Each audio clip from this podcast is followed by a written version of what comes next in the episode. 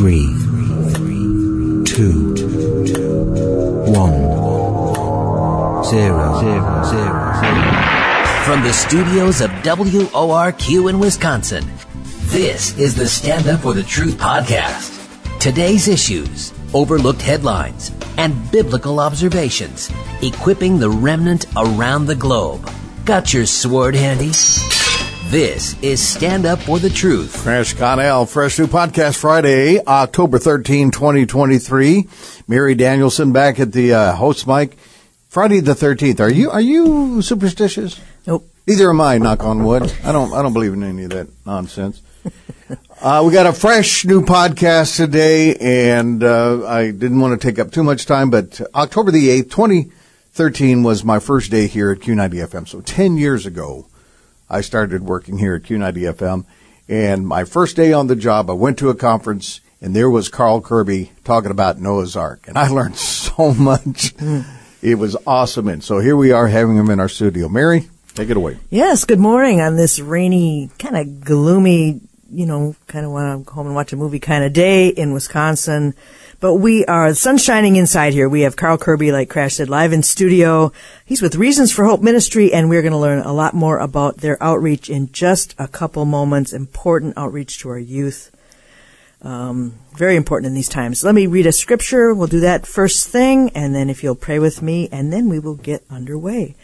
This morning, Psalm 150, 145, 1 to 7, which says, I will extol you, my God, O King, and I will bless your name forever and ever. Every day I will bless you, and I will praise your name forever and ever. Great is the Lord, and greatly to be praised, and his greatness is unsearchable. One generation shall praise your works to another, and shall declare your mighty acts. I will meditate on the glorious splendor of your majesty, and on your wondrous works. Men shall speak of the might of your awesome acts, and I will declare your greatness. They shall utter the memory of your great goodness, and shall sing of your righteousness. That is a praiseworthy psalm. Would you pray with me this morning? Lord, how great are your works, and we thank and praise you that we can know you and declare these mighty works to the next generation. Lord, keep us ever mindful of your provisions for us, not only in this life, but for all eternity, because you alone are worthy to be thanked and praised. We lift up those who are hurting and discouraged in these dark days and ask that you'd give them endurance, Lord, and a heart to finish well, that they would seek to draw closer to you as their only source of hope. Thank you for Carl and his labors for the kingdom. We ask for all those who love and serve you at Reasons for Hope and that you would give them many open doors to refresh your people, build up the body of Christ, especially the youth, to lead many to faith, Lord. For his family and friends, for good health and protection. In Jesus' name, amen. Carl Kerby is an apologist, author, and a much sought after speaker in the U.S. and abroad. He's a co-creator, head writer, and host of the award-winning video series Weapons of Mass Instruction, co-creator of the award-winning and hugely popular Debunked DVDs. We'll ask him about those in a little bit here. And the book I have in front of me, Did Jesus Commit Suicide? and 27 other questions teens ask about the Bible, written along with Juan Valdes, who I'm, who I have had the pleasure of interviewing on this podcast. Uh, Carl was a founding board member of Answers in Genesis, served uh, there for more than 15 years before co-founding the apologetics ministry Reasons for Hope, and that is R F-O-R-H.com, R4H.com, and so much more. Carl, welcome to Stand Up in Studio this morning. You are a worldview warrior. Miss Mary, I am a blessed man is what I am. Thank you for letting me be with you. What brings you to Green Bay, Carl? Actually speaking at a, uh men's conference, uh, tomorrow, today speaking at a Christian school. So I'll be in class all day with the kids. I'm looking forward to that. Love those opportunities. Yeah. And then I'm at a church on Sunday and then, uh, Monday, we're going to Milwaukee and we're going to take, I think they have over 500 people right now.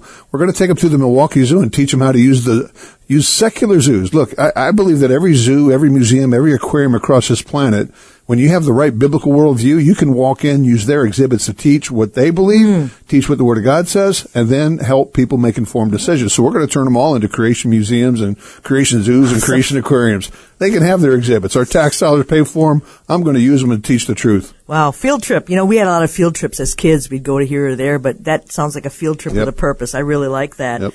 Um, what are some of the other things you've done in this life? Um, O'Hare, O'Hare International. It's crazy. I look back. I mean, I, I'm like crazy old, I guess. I was, I was an air traffic controller for over 24 and a half years. That's how we put our children through college. And uh, it's, it's amazing. I didn't even know what the job was, Miss Mary. When I went into it, I went into the military because I had a choice of going to jail or going in the military. I took the easy way out. I went into the military. And when I got into the military, I went in as an admin, a typist, and my drill instructor started laughing when he found out I was a typist. The guy laughed so hard he couldn't even breathe. And so, uh, he called me a name that I can't repeat anymore. Um, and I'm like, man, that's not good. He said, get used to it. As long as a big old guy like you's pounding on a typewriter, that's what they're going to call you. And so I said, well, how do I get out of the job? Go volunteer for a new one. They had three jobs. Ordnance disposal specialist. Nah, call me what you want. I'm not messing with bombs. Number two, they wouldn't let me do. I'd hurt my knee in high school playing football, so that disqualified me. Number three was air traffic control. And I said to this man, I said, what is air traffic control? He looked at me like I'm stupid. He says, in the wintertime, you're in a heated room, and in the summertime, you're in an air conditioned room. I'm an air traffic controller. And then I ended up doing eight years in the Air Force and then 16 years in the FAA. It is totally God. Wow, that's air traffic control. That's that's low stress, right? You know, it's crazy. I, I looked at it. I didn't know what the job was, so I know that God did it, and He was the one that pushed me through it. But uh, I think of stress as a dental hygienist. I'm sorry, man. I, I, I, I cannot imagine cleaning somebody's nasty teeth day in and day out. I'm sorry, dental hygienists out there in the world. I love you. I appreciate you, but I couldn't do that job. That would that would be high stress to me. So- yeah. Wow, interesting. And what what was your what did your dad do for a living? Oh, my father was a professional wrestler, so every, I tell everybody I grew up around guys with one name: Crusher, Bruiser, Mauler, Assassin. So if you're tuning in today because you think you're going to hear some high intellectual, you know, philosophical understanding of something, it won't happen with me. Trust me, I'm warning you in advance. That's funny. Um, I'd like to know a little bit and have our listeners hear about how you came to faith. Um, were you raised in a Christian home? But also, the second part, part B of that question is, how does your testimony figure into your apologetics later on? Is there a connection between who you who you were and how God worked in your life and the fact that you became an apologist later on? What a blessing to share with people what God has done. And, you know, I, I look at uh, Isaiah 41 and uh, I, verse 13, it talks about God reaches down with his mighty right hand and he holds on to us. And I've, I've experienced that. I, you know, I, you look at me now and you say, okay, yeah, I used to be an athlete. That's true. I know it's hard to believe now, but I was an athlete. And I think of, you know, me hanging on, trying to do a pull up. You know how many pull ups I could do now, Miss Mary? Uh, we don't want to go there. But if I was trying to hang on to things of my own strength, I would fail miserably. But God says He reaches down with His mighty right hand. He does the holding on. Joshua tells us that we're supposed to set aside memorial stones so that when future generations come along, we can tell them what God has done. And so that's the only reason I would share a testimony, not to bring glory to self, but to bring glory to God. I was raised in the church. I was around the church. I went through confirmation. I was an acolyte. I knew stand up, sit down, kneel. I knew ritual, but I didn't know Jesus. And I didn't come to Christ until I was 26 years old. I thought I was a Christian because again, I knew ritual and I'm an American. Come on, I'm born in America. Of course I'm a Christian. I took people to church. I took my wife to church. She got saved. I took my brother to church. He got saved, but I didn't know Christ. And it was May 15, 1987 when I took my brother to a, a, a conference in Salt Lake City, Utah, of all places. This is where I got saved. It's safe. I'm okay. But I was in Salt Lake City, Utah, at the University of Utah's Huntsman Center, a man named Lowell Lundstrom, which Oh, yeah, some of the folks, is. yeah, some of the folks here would know that because he was Minneapolis had a big church at the end after he got off the road, Midwest. He and his family traveled the country for over 50 years doing Lowell Lundstrom family revivals. He came to Salt Lake City, did a revival. I took my brother and he preached a simple gospel message and I was in this huge auditorium and I'm sitting there and all I can say, Miss Mary, is that the Lord pulled the scales off my eyes and was like, I don't have that. I'm going to hell. I'm taking people to church. I'm putting money in the offering plate. I'm sitting in pews, but I don't know Jesus. And so that's how I got saved was a very simple presentation of the gospel. And it was just like, I knew. Two years later to the day, I worked my first uh, creation conference with a ministry called ICR, the Institute for Creation Research.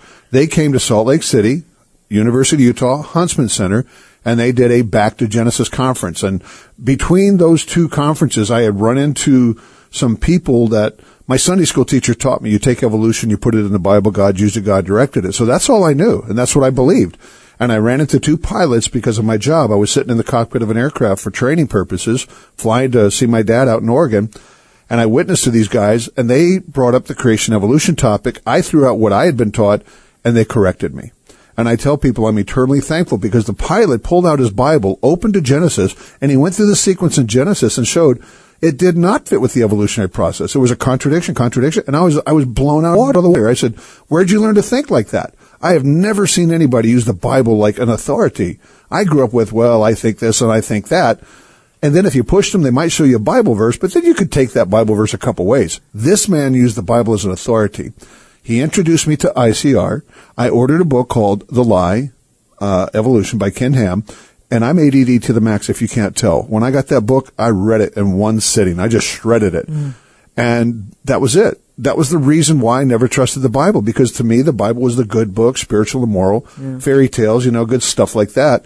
But no, this taught me that the Bible is the Word of God. And so that was the transition to where now I'm doing what I'm doing today because of that book and a pilot who was willing to open the Word and show me that this is how you deal with things. Wow. The Lord really was working you into, you know, because He sees our life laid out from beginning to end. Yep. Obviously, there's nothing nothing new to God, but I can just see how God, uh, what you're doing now, just so fits in so beautifully with who you are and who God made you to be, and and we are new create uh, creatures, which is just fantastic. Now you have uh, Reasons for Hope has a um, an app. Oh, yeah. What do people find on that app? Oh my goodness, you're gonna. F- it's almost like what don't you find? Okay. Almost. I, I, I'd tell you, ninety percent of everything that we produce is up there free of charge. Uh, the debunked videos that you talked about, all twenty-five of them are up there now. Yep, we uh, we're on our twenty-fifth. That's up there. Uh, in that same debunk tab, you'll find Debunk TV. There's three seasons of a 28 minute TV program where what we do is there's a lot of arguments used in the debunked videos. They're short, you know, three and a half to five minutes long, but there's a lot of arguments used in them.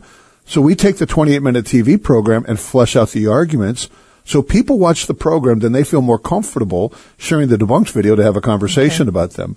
There's 90 second videos up there. There's I, I, one thing I'd spotlight is for the parents out there, scroll down to the Just for Kids section. Okay. And inside Just for Kids, there's a thing called Fast Facts. There's 24 uh, 90 second videos in there with design features on animals. So the stuff that I'm going to be doing at the zoo, it's in there for the parents. You watch the video.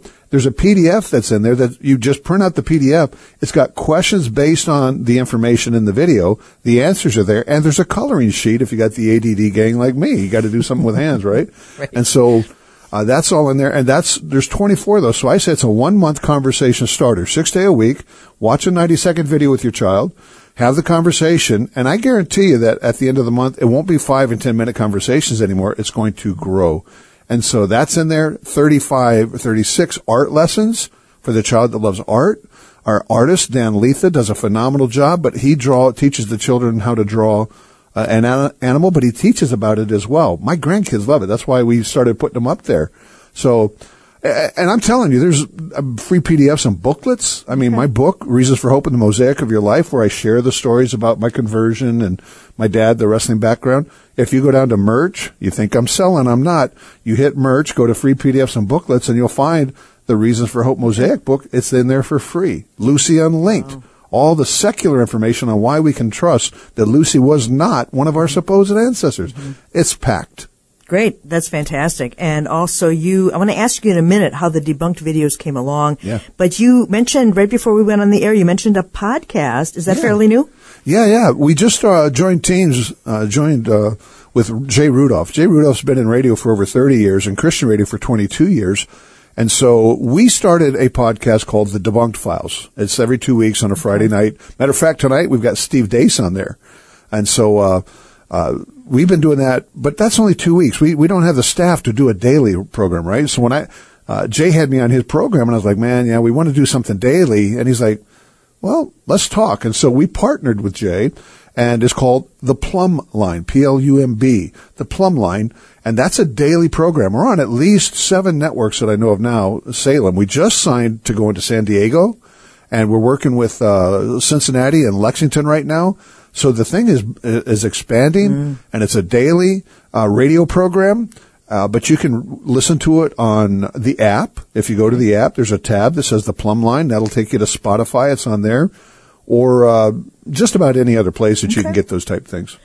Fantastic. Now these debunked videos, I know they're very popular. Is there a certain age group that they are aimed at, and how how did you start to do those? You know, it's weird. Uh, I try to communicate at a junior high level because what I have found is that if I can keep a junior hires attention for an hour, I can keep almost anybody's attention for an hour. That's just reality. And so they they are geared for the I tell it, I tell people it's the 2.2 second attention span gang because believe it or not, science supposedly shows that children, youth, I should say, have a 2.2 second attention span, which by the way is less than a goldfish. Wow. it's reported that a goldfish has a three second attention span. And I'm just trying to figure out what's, what scientific technique did you use to figure that out? That'd be my question. You got a goldfish and a stopwatch. How can you tell if it's paying attention and to what? Bubbles? I mean, come on.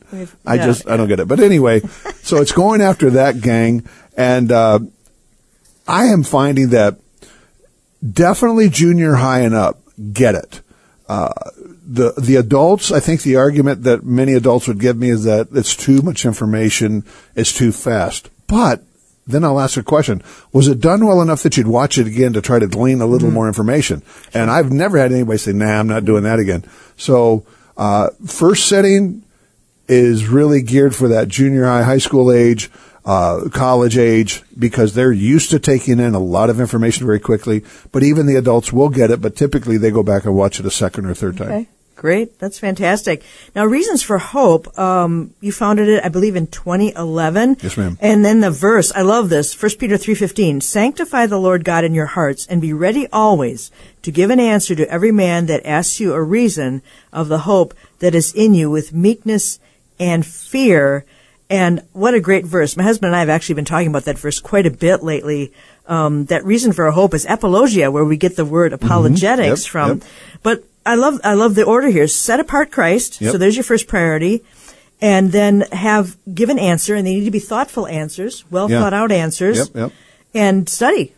Yeah, I mean, the word literally means a logical, rational explanation of why we believe what we say we believe. Mm-hmm. And I love the fact that you said that. Sanctify means to set apart. This is serious business. Mm-hmm. And so when I tell folks, the only reason I do apologetics is because I'm commanded to do so. Remember, my dad was a professional wrestler, so I don't have a high IQ. You know, when you grow up around guys with one name like Crusher, Bruiser, Mauler, Assassin, IQ's not stressed in the home. And so, uh, it's not that I'm going to impress anybody with my mental acuity, but God commanded believers to set apart Christ and to be able to give a logical, rational explanation about why, not just what they believe, but why. And, and to me, that's the missing component that I see in the church today. And quite frankly, even with the lost, because I'm finding that 90% of the people that you run into, they can tell you what they believe. But if you push and go beyond the veneer and try to find out why they believe it, that's when a lot of times now you start getting in the arguments because people get defensive. And the way to shut somebody down is to get mean and nasty to them, towards them. So I, I tell people if you, if you've got some, uh, a relationship with somebody and they're getting mean and nasty, it's probably because they're pretty shallow in their faith. Because when we truly know something, I feel very confident when somebody comes after me and they make a claim, they call me whatever name. Okay, I'm an idiot. But guess what? This is what I believe. This is why I believe it. How am I incorrect? Show me how I'm incorrect. It, it, it makes it easier for me to have conversations with people that I disagree with when I'm I'm comfortable in my position. Yes. Yes, absolutely. And I that's a fantastic point. Um, and also uh, to be able to give a reason for the hope, to give an answer to every man that asks you. I Yeah. find that is very interesting because yes, we go out and we share we share the gospel with people that we meet, and and some people, you know, like say Ray Comfort, and you guys, you do Oh, it, yeah. you do it professionally. I, and I, I don't want that word to be misunderstood, but you do it a no. lot more. But but also this suggests that people know us, they know what we believe, and they know how to find us because of our lives. Oh yeah. So oh, there's yeah. something more to that, that when everyone that asks you. Yeah, and I'll tell you, Ray, I, I- I don't even know that I could have you mention my name in the same sentence with that guy. I love Ray. I absolutely love Ray. He is probably the best that I've ever seen that going out on the street and engaging people in conversation. And it's not a work. It's not a gimmick. He genuinely, truly loves people. He loves people. He loves them, He's man. patient with people. Oh, I look at it and I think, I don't know that I could have done Yeah. that that way. And I, and I, and I feel bad about And here, here's what's cool. We just released our latest debunked on uh, Lucy, uh, our supposed Okay. evolutionary ancestor Lucy. And Ray called me. This was last week, and oh boy, I'm going to spill beans here. He called me, said, Carl, these things are so well done. I go and I look at how many people watch them on your, on your, uh, YouTube channel and all that. And it's like, it's pitiful. I mean, he gets millions of views on his stuff. He is so good. And we just don't get that many views. And I'm like, Ray, I just don't know how to do it. He said, how, okay, Carl, how about this? I'm going to do an episode where I spotlight this debunk because I've got some video of when I was out on the street doing this and this and this. And then I'll spotlight that and we- we'll see if we can't get more people to come over to your, isn't this crazy that you find people in ministry that want to help you in ministry? Because mm-hmm. typically, you know, hey, I got to protect me and mine, right? And even in Christianity, sometimes we find uh, very protective, you know. But he reached out, and he has an episode coming out of uh, on evolution, and he's spotlighting the debunked on Lucy and promoting people come to our website Nice. to do that. So I love Ray Comfort. He's he's been a dear friend for a long time, and uh, he is the best Wow. at talking to people. Well, and Crash just handed me debunked uh, episode 10 Yeah. live on YouTube. Is that tomorrow night with Steve Deace? Friday night, so Yes. that's tonight, right? Yeah, Finding Hope in a World That Yeah. Shattered It. Special guest Steve, Steve Deace. Is that how you say it? Yeah, it? Steve Deace. Deace. Okay, live uh, October 13th, 9 o'clock Eastern Time. I'm going to tell you, that's another crazy relationship because Steve is a guy, I did his program years ago, years ago. And uh, I didn't realize it was him. And then uh, now he's on the Blaze network. Okay. And he, uh, Oh, I know who that is. yeah. Okay. very, oh my goodness, sharp Mm-hmm. mind, very sharp mind. I don't, I don't want to be on the opposite side of him. I know that. And so he, he had me on his new program on the Blaze because Dave Drake, you know Dave, Mm-hmm. Dave, uh, Dave is a bird dog and Dave, Dave was on Steve because he loves Steve and he had, Steve allowed us to come on. Steve saw debunked and he loved it. Uh, I mean, he went so uh, far as to, we sent him the debunked videos, but we sent him some debunked t-shirts for the team and everything like that. Well, our t-shirt wasn't designed as we're not good marketers. So we had a little tiny thing on the front and the big debunked on the back.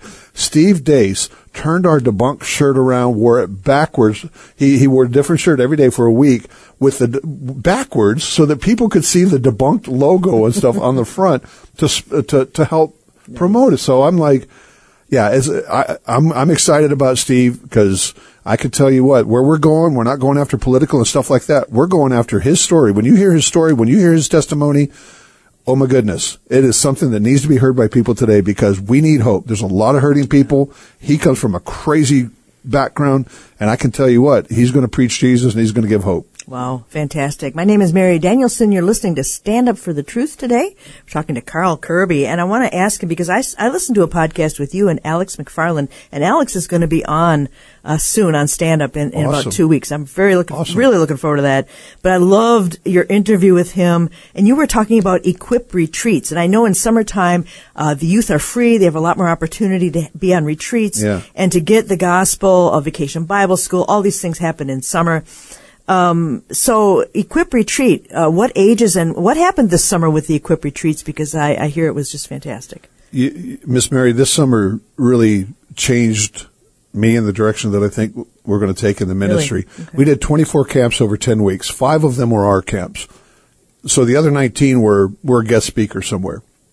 Typically when we're a guest speaker, they'll have a speak in the morning, then in the evening, and I always push to try to get a, se- a third session where uh, it's just question and answer. Day Okay. one, we hand out index cards. What are the questions keeping you from selling out? Write it down, turn it in. And then on that extra session, typically it's after lunch during free time. No pressure. This is what we're doing. We're going to pull questions. We're going to go for it. We have very little difficulty getting people to come to those. So, so they come. Uh, but when we do our equip retreats, we have 17 teaching sessions over five days that are mandatory. And then there's five optional. And we never have less than a third of the kids that come back. And it is unbelievable the responses that we get. I put a video up on my personal Facebook page, which is just my name, Carl D. Kerby, K-E-R-B-Y. Um, I, I put a, a video up on there where I didn't realize what was going on. I'm speaking and the kids were so engaged. I mean, this is not just sit there boring, right? They're engaged. We're going. And I looked down at my uh, timer and I only had like five minutes left, but my talk, I had like over 20 minutes of stuff to go because we had, we've been uh, fleshing out so many points. I'd lost time, right? So I just off the cuff said, okay, guys, I got to skip ahead here and skip some stuff uh, so we can get out on time. Because when I finished, that was zip line, that was the cli- climbing wall, that was all that stuff, right? Okay. So I want them to have fun too. Yeah, we, right. we have fun as well. And the kids, I'm not exaggerating, Miss Mary. No, we don't want to go. We don't have any place to go. Keep going. And and so we got that on video. And Dave sent uh, Dave uh, the guy who runs our camps for us. Okay. He sent that to me. And I'm telling you, I remember I teared up when that happened. I remember that I teared up there. When I saw it again, I teared up again. That's what we're finding is that there's a generation, they want something that makes sense, it's solid, and we deal with it. I mean, we just, we, let's go. What are these issues? So we don't pull any punches. Mm-hmm. We go after, look, Satan doesn't play fair. And he's coming after these kids, getting them to doubt. That's the biggest tool that he's got. Let me get you to doubt. And when I get you to doubt the Bible, you're in trouble. And so that's what we go after. All the apologetic, quote unquote, issues, all the questions that are being thrown at these kids today. And how do we give an answer for the reason for the hope that lies within us? With meekness and fear. Yes, absolutely. And knowing how to draw the questions out of the young people is really super important. And in the second half here, I want to actually, because people might be saying who are listening, what are some of the questions? Because now Yeah. they're curious. So I think we're gonna we're gonna cover some of that. And again, the book, "Did Jesus Commit Suicide?" and 27 other questions teens are asking about the Bible. When I first saw that title, I went. Um, okay. Uh, wow. I've ne- that really grabbed my attention Yeah, yeah. because it never dawned on me to even think along those lines. Me neither. You know, when I got because- that question, yeah. that was exactly where I was. Wow. Yeah, that's that's a mind altering uh, question, and and but these are the things that teens ask. They ask to the point. They want answers, and uh, they need. They rely on the adults to give them answers because there's a lot of important things going on. And we just have a couple of minutes here, but also um, Men of Iron conferences. Yeah. Now, what are those? Yeah, that's uh, a conference here in Green Bay that uh, myself, I, I don't know who all is at that. I know David Fiorazo is at it and myself, and we're just going to go after men, trying to encourage them in their faith because, quite frankly, in the culture today, uh, being a biblical man is not definitely encouraged. It's something that is kind of discouraged, and so we want to we want to challenge the men to stand up, to be bold, and to be a light and to be a leader to their families. I'm going to talk about being a prophet, being a priest, and being a provider. We're going to cover those three P's for me and say, gentlemen, this is what we're called to do. So I- I'm excited about it because anytime you can get men fired up about their faith, and I mean no disrespect to ladies, but we definitely need godly biblical men uh, living and loving their families the way that God has commanded them, commanded them to do so, and that's what we're going to go for. Is and what is the date of the next one? Uh, tomorrow Oh, is that's the- this weekend. Yeah, yeah. I Okay. want to. I'll chime in. It's Yeah. it's uh, Ray Daughtery is going to be one of the speakers. Okay, great. Pastor David Roth, of course, David Fiorazo. Yep. and Carl somebody.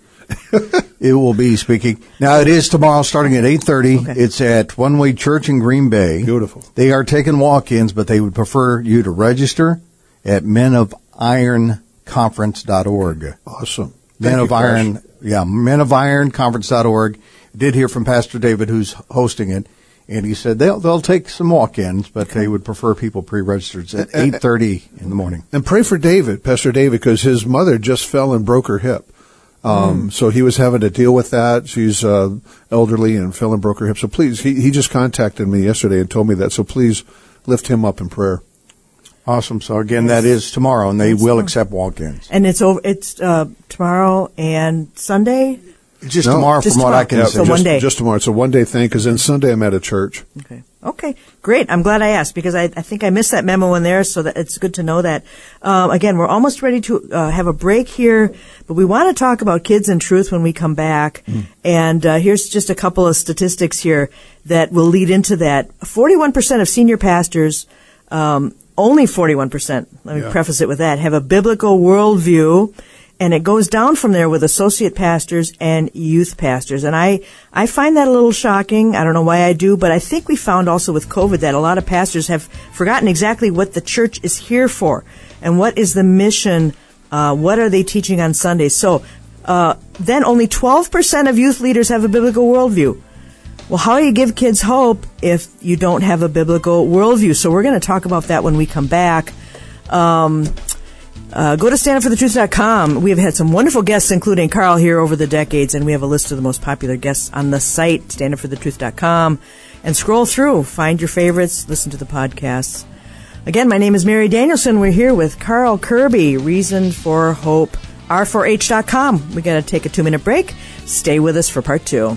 And remember, there is an intercept page right now on our website through Cloudflare. So just check the box. Yes, I'm a human. And you'll get to standupforthetruth.com.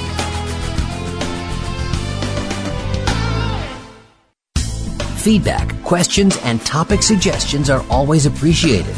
Email us at comments at standupforthetruth.com. Welcome back to Stand Up for the Truth. My name is Mary Danielsen, and we're here today with Carl Kerby, Reasons for Hope, R4H.com, and also um, the Equip retreats. Uh, those are mostly in the summer, Carl tells me. Uh, but I think they want to branch out because the you know the time is short to reach the kids and the and the most uh, that can be done. I know that his heart is to get get it done uh, as much as possible. So r4h.com slash equip and then hyphen right Yeah, equip dash retreat. dash retreat dot com. Yeah, equip oh dash retreat. Yep. Okay.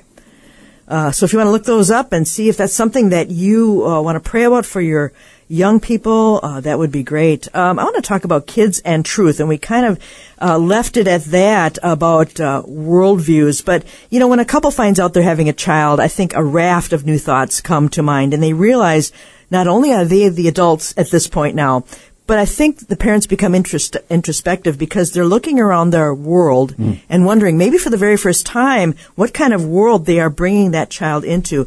And the answers are going to be different between, say, 1963 and 19 and 2023. Uh, a little bit panic-inducing, possibly too. But God is still making humans. Um, do parents ever express to you that they are uh, afraid for their kids and their grands in this world? Oh, absolutely. I was. It's a part of the reason we have reasons for hope. Yeah. Because uh, little, little, about 13 years ago, my son came to me and said, Dad, you're going to be a grandparent. Now, I was at the, the largest creation ministry going. I was the number two most requested speaker. I was booked a year and a half out. I mean, in ministry, there was no, there was no going any higher than where I was, right? And when my son came to me and said that, my heart fell through the floor because I've been working with the youth and I'm like, oh no what kind of a world is my grandchild going to grow up in? And so uh, I made a decision that I had to reach the generation, the younger generation now, because you think about it, the 20 year olds, uh, the teens are going to reach my grandchildren more than I am. I'm on the downhill slide, right? So I made a decision, walked away from big ministry and started focusing on the younger generation. We, we don't primar- we don't do just youth because I couldn't survive in ministry if I did that. I have to talk to the mature people because the more m- mature people support us. That's reality. Mm-hmm. Kids don't tithe and they don't buy books, but they're the future. And so I made that decision and I'm having parents and grandparents tell me that all the time because they see what's going on. And I, I mean, especially today, come on, when you turn on the news and you see the Yemen, the, the, the pro, the protests going on in Yemen and the, and even in our own country now that we're fighting against each other because of, you know, Israel, Palestine. I, there is so much concern. How does this fit with the scripture? Well, it fits pretty well. And unfortunately, uh, people are afraid of it. And I'm like, you know what? God's in control. We cannot let fear rule us. Right. He is still on his throne. He's in control. Mm-hmm. So what can we do? We can go down swinging. You started this off talking about the remnant. I believe that there's a remnant still out there that we go for them. Right? And along that journey, as we reach out to this remnant and, and, and get them shored up in their faith and get them fired up in their faith, you're going to reach others that are on the outskirts out there. Don't let being in the minority stop you from speaking truth boldly. Absolutely. Amen to that. Uh, we also talked about, uh, at, right before the break, worldviews among those in ministry, full-time pastors. Only 41% of senior pastors have a biblical worldview, which is why, also explains why the church knows nothing about Bible prophecy. That's a whole nother podcast. But then we got down to 12% of youth leaders having a biblical worldview. All right, that's a little scary because parents drop their kids off in a youth group. Um, uh, sometimes parents seem to think that they have to have this youthful persona to reach their kids. No, Yeah. you need truth. Our, um, parents need to, Carl, I'm going to hand this your way. Parents need to find out the worldview of the youth leader. What a radical idea. Somebody that's going to spend time teaching my child, spiritually especially, uh, I should know where they stand? Yeah. I mean, they're my child. I spent 18 years right with them trying to raise them up and pour into them. And then I'm going to turn them over to somebody that's going to undermine what I'm teaching? Nah, I don't think so. Yeah. So parent, if I can encourage you, I'm not attacking you. I want to encourage you. Mm. Where your child goes to school, all right, that's between you and the Lord. If you're going to put them in a public school, if you're going to put them in a Christian school, if you're going to homeschool, that's between you and the Lord. But know this, primary responsibility for the educating of our children is the parents, and number one parent is the father. Fathers train your child. Fathers train. You're going to read that over and over in Scripture. Mm-hmm. So, dads, if I can, humbly, why is this a conference that we're doing tomorrow, the Men of Iron, so important? Because it's your job to train your child spiritually. Now, you can use the government school. I wouldn't recommend it. You can use them to help them in your responsibility. You can use the Christian school. You can homeschool, but you need to be involved regardless of where your child goes to be educated. You have to be involved. And I'm telling you, you put them in, uh, in a government school, boy, you need to be even more involved. Are there young folks that are surviving that world? Yes, but it's taking a lot of work. And so, uh, yeah, we should be scared. Eh, in a way. I say just get active. Uh, Use it as a catalyst to, to really teach a generation how to think. Because it's so glaring now. It, the gray is disappearing, right? I mean, it's it, it's either here or there. The gray is disappearing, and so you can be afraid of that, or you can embrace it and say, "I'm going to teach my child truth. I'm going to live truth." And let's see what the Lord's going to do with it. I think He blesses obedience. At least that's what I've seen over the last thirty years of my life. Yeah, yeah, absolutely. And we want to make sure that the youth groups are not raising big children you know, to keep them stunted in their growth Yeah. with fluff and nonsense, but right. young adults. I mean, even in the Jewish uh, communities, the, the young people at 13 are sitting under the teachers. Um, and I think sometimes in the church, I get the idea that we've kind of missed that chronology, um, where all of a sudden we've got these extended childhoods. Even some adults have extended childhoods, you know. And, Yeah. and I'm thinking, okay, so we need to have young adults, not big kids. And that's something that only your parents know because, uh, Carl, we were talking, uh, beforehand. Raise up a child in the way they should go. Right. That's a personalized Very pronoun for your Yep. kids. Yep. Right? Oh, absolutely. When you, Proverbs 22, 6, when you look at that verse and start breaking it down, it is telling us that we need to know our children so intimately. What motivates them, what doesn't motivate them. Because uh, parents are going to know this. They're going to resonate with this. We cannot use a cookie cutter approach to raising our children because my daughter, what motivated her was totally different what motivated my son. And the biggest mistake that I made as a parent is I tried to do the same thing for both of them. My daughter's senior year in high school broke my heart. Uh, basketball was my God. Before I got saved, basketball was my God. Okay, I'm not going to lie. I had my children out from the time they were old enough to stand in the in the driveway with a basketball, doing drills, drop step, shoot. You know, I I was doing that. My son thrived, thrived. Went off to college, played college ball. Daughter, I drove her away. Senior year, she's. I mean, she was she was good, and she could have had an opportunity to get a college scholarship, yada yada. And she comes and says, "Dad, I'm not playing ball anymore." I drove her away we have to know our children intimately and treat them as individuals and help them to grow spiritually. And you can do that, but it takes time. Yes, it takes time, and and and sometimes we're just so busy that, that Yep. we just you know go from morning, afternoon, evening, and the days just keep repeating themselves, and we haven't. we- Pretty soon we realize we haven't invested in them during Yeah. the course of that day because we're just trying to get through the day. But sometimes we need to stop and put some things down and just sit down and look them square in the eye, and you know, busyness Miss Mary, I'll tell you the one piece of advice a parent gave, or a, a, a, a fellow believer gave me very early on after I got saved. It makes perfect sense. And parent, I hope you hear this. A guy came to me and said, Carl, people are always complaining about their kids. They reach the teenage, teenage years and then they go off the rails. He said, let me put it to you like this. If you open a bank account and for 16 years you put nothing in and you go make a withdrawal, what are you going to get? He said, but if you're putting in regular deposits along the way, 16 years from now, you're going to be able to make a withdrawal. Our children are like a mm-hmm. bank account. Make sure you're putting in regular deposits along the way and it will have an impact. I'm living it. I'm telling you, my children are still my best friends. They're 41, they're 40, mm-hmm. and they are my best friends. And I'm not holding me up. I failed miserably as a parent in so many ways, but God is gracious and he will bless obedience. Yes, absolutely. And I think of that verse, I have no greater joy than that my children walk in truth. What do you mean, no greater joy? That's a big statement. That's Just huge. think about that. Parents need to think about that. Yeah. The kind of joy that you get from your, your child being eternally secure, you take their hand out of your hand and put it in God's hand. Yeah. Amen. And that's that's our job. Now, some of these questions, Carl, we talked about earlier on. Twenty-seven other questions teens are asking about the Bible, and of course, we wouldn't get to even a fraction of them. But you may want to know, the listener might want to know, what are kids asking? Well, the book is called Did Jesus Commit Suicide? That's pretty provocative. Yeah. Somebody's thinking this through. Um, Carl, what do you have to say about that particular question? How would you answer a young person who came to you with that? It's crazy. I was in Hemet, California. We were doing a Q&A like we do at all the camps. And so I'm 20 minutes into a Q&A and I pulled a card out and I don't, I don't dodge anything. We pull it out and we go. And it said, if suicide is a sin, didn't Jesus sin because he committed suicide? And I was like, hmm, very interesting. Never been asked that one before. And so the way that I approached it was to explain to that individual that there's a major difference between sacrifice and suicide. Suicide is selfish.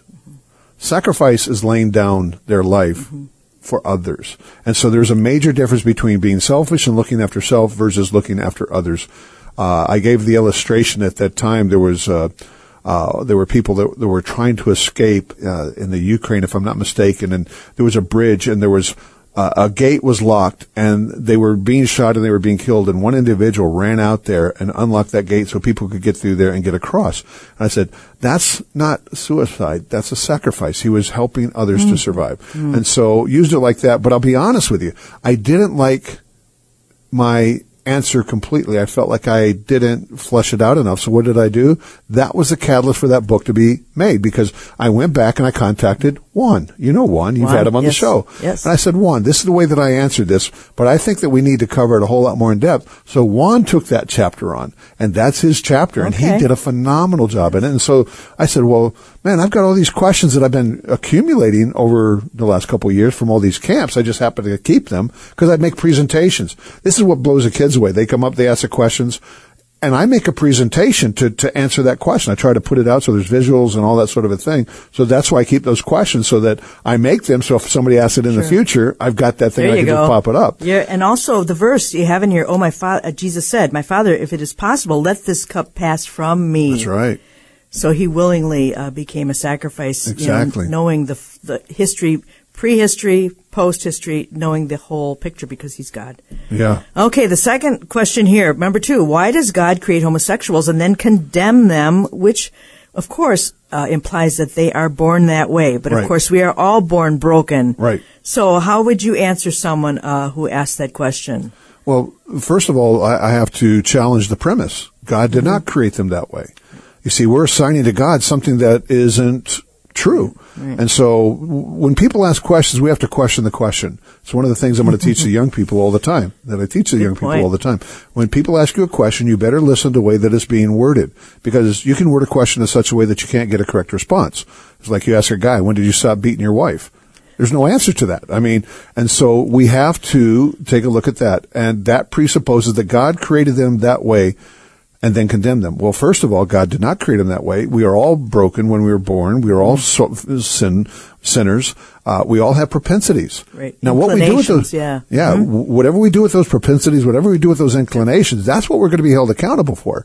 So, you know, I use, and I'll say this to the people, well, I, you know, I just like someone of the same sex. And I said, well, I like the opposite sex.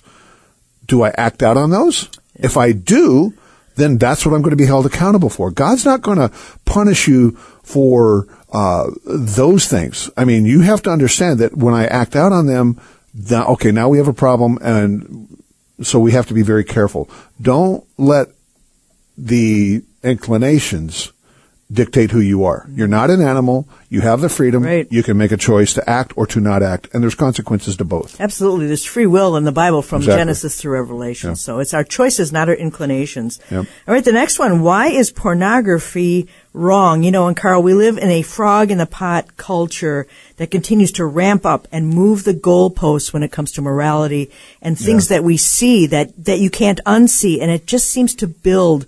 Um, and so these young people want to know why this is wrong. you know, I was leaving uh, Florida Christian School.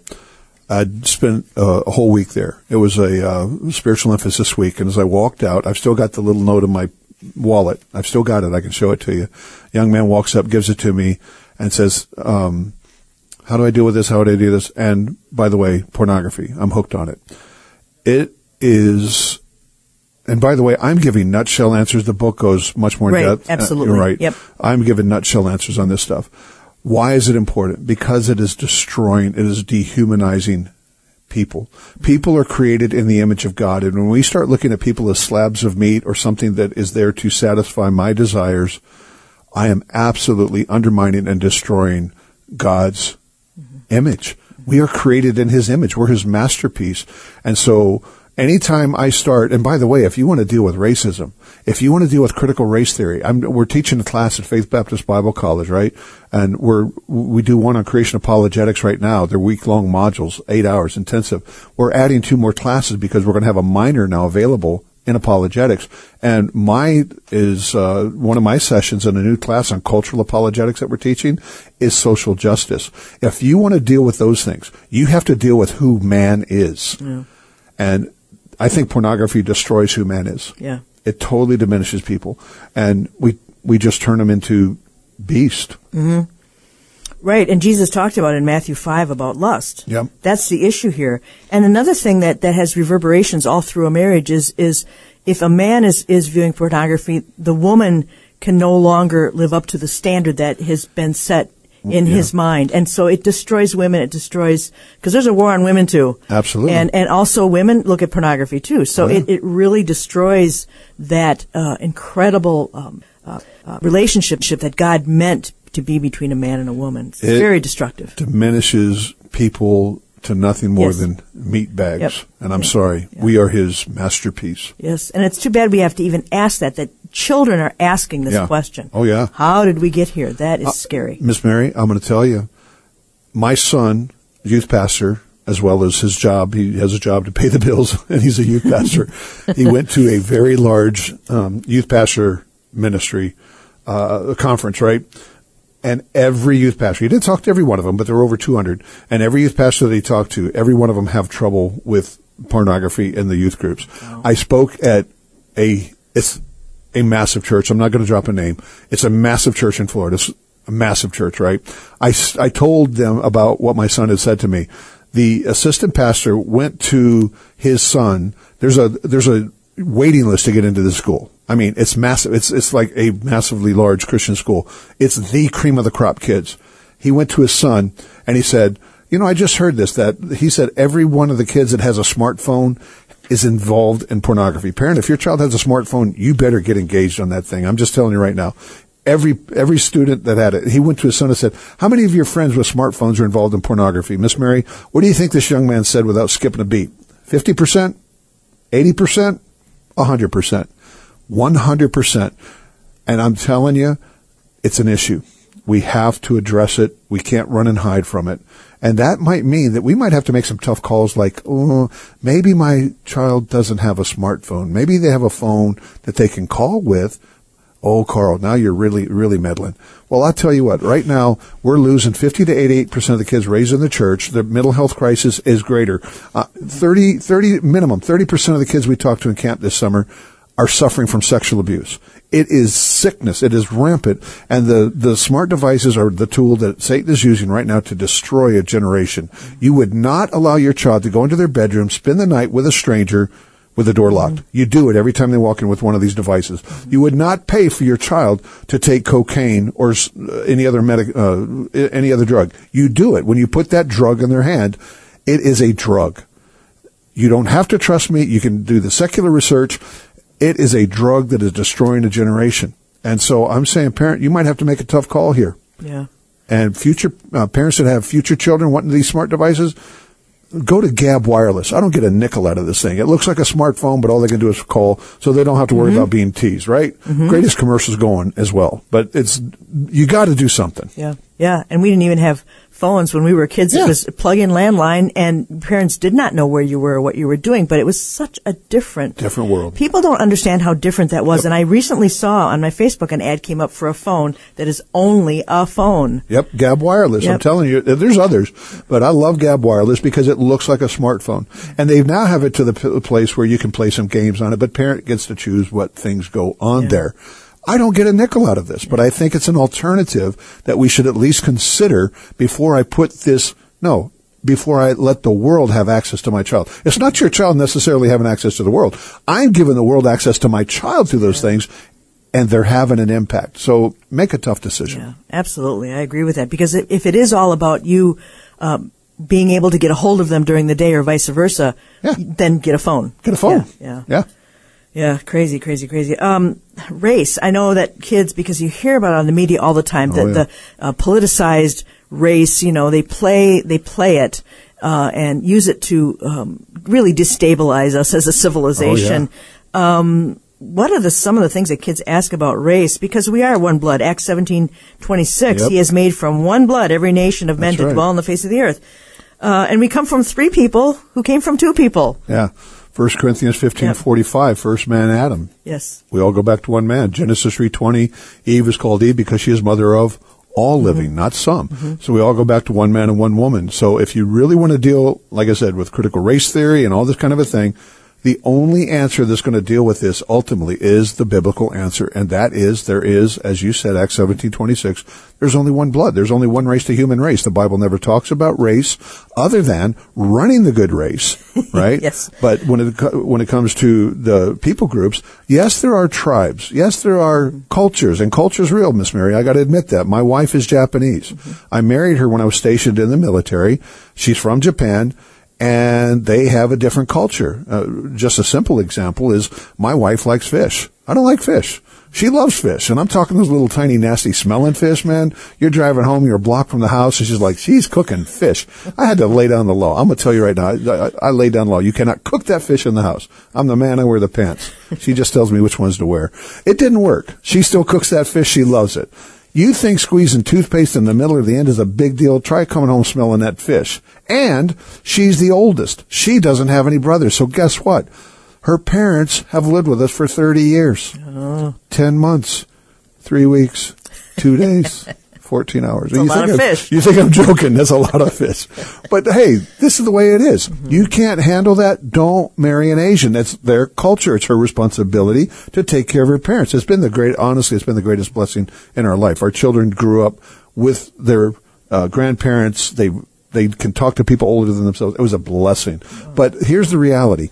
Culture's real and there's only one race, the human race. And, and, and now, if I got to let science talk for a second, Y chromosome passed from father to child. Yes, we can tell what a male is. Y chromosome passed from the father to the child. And guess what? Science now says that we all go back to one man. I could have saved a lot of time and money on that research. Mitochondrial DNA is passed from Yep. the mother to the child. Shows we all go back to one woman. So I don't care what you look like on the outside. Mm. On the inside, we go back to one man and one woman. And here's a quote from a secular source, but oh, it's conservative. Huffington Post. That's a joke. Yeah. Not conservative. And it says that we all go back to one man, one woman, and they lived at the same time. Mm-hmm. Can I get a collective duh on that? It's not going to work any other way. Yeah, no kidding. No kidding. How interesting is that?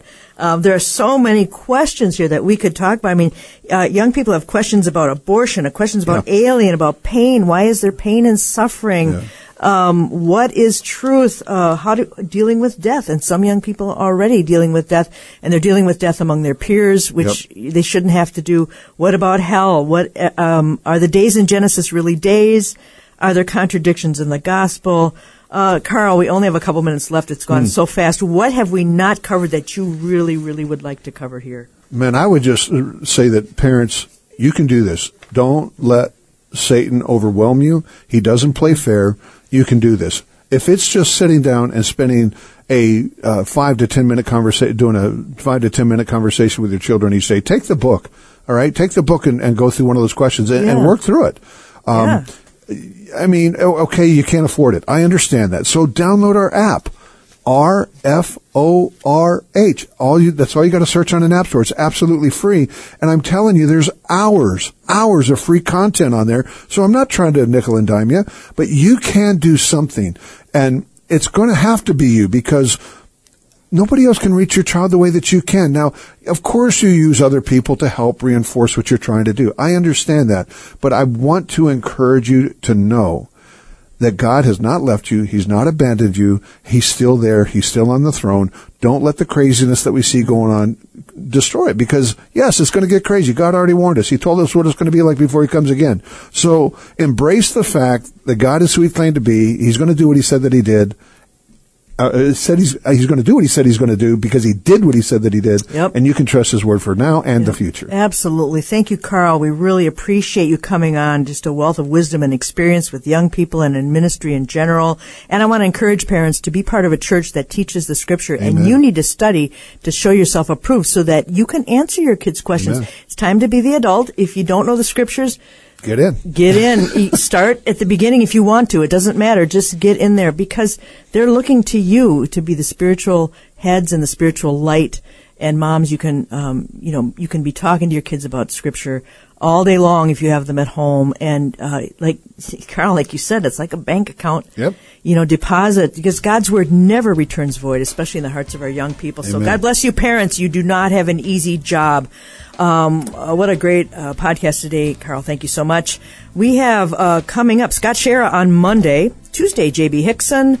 Um, we have Mike Gendron back on Thursday, Friday. Pete Garcia, he's a favorite here on the podcast. Don't miss that. Don't miss any of them. And the week after that is Q Drive. You know, we are listener supported. We are also shadow banned on social media, and we appreciate all you who uh, support us here at Q90 FM. So just letting you know, Q Drive is coming up for the fall, and that'll be uh, the week after next. Uh, so, um, thank you for being with us. Uh, we just, like I said, we appreciate all of you. Therefore, my beloved brethren, be steadfast, immovable, always abounding in the work of the Lord, knowing that your labor is not in vain in the Lord. Have a great day on purpose.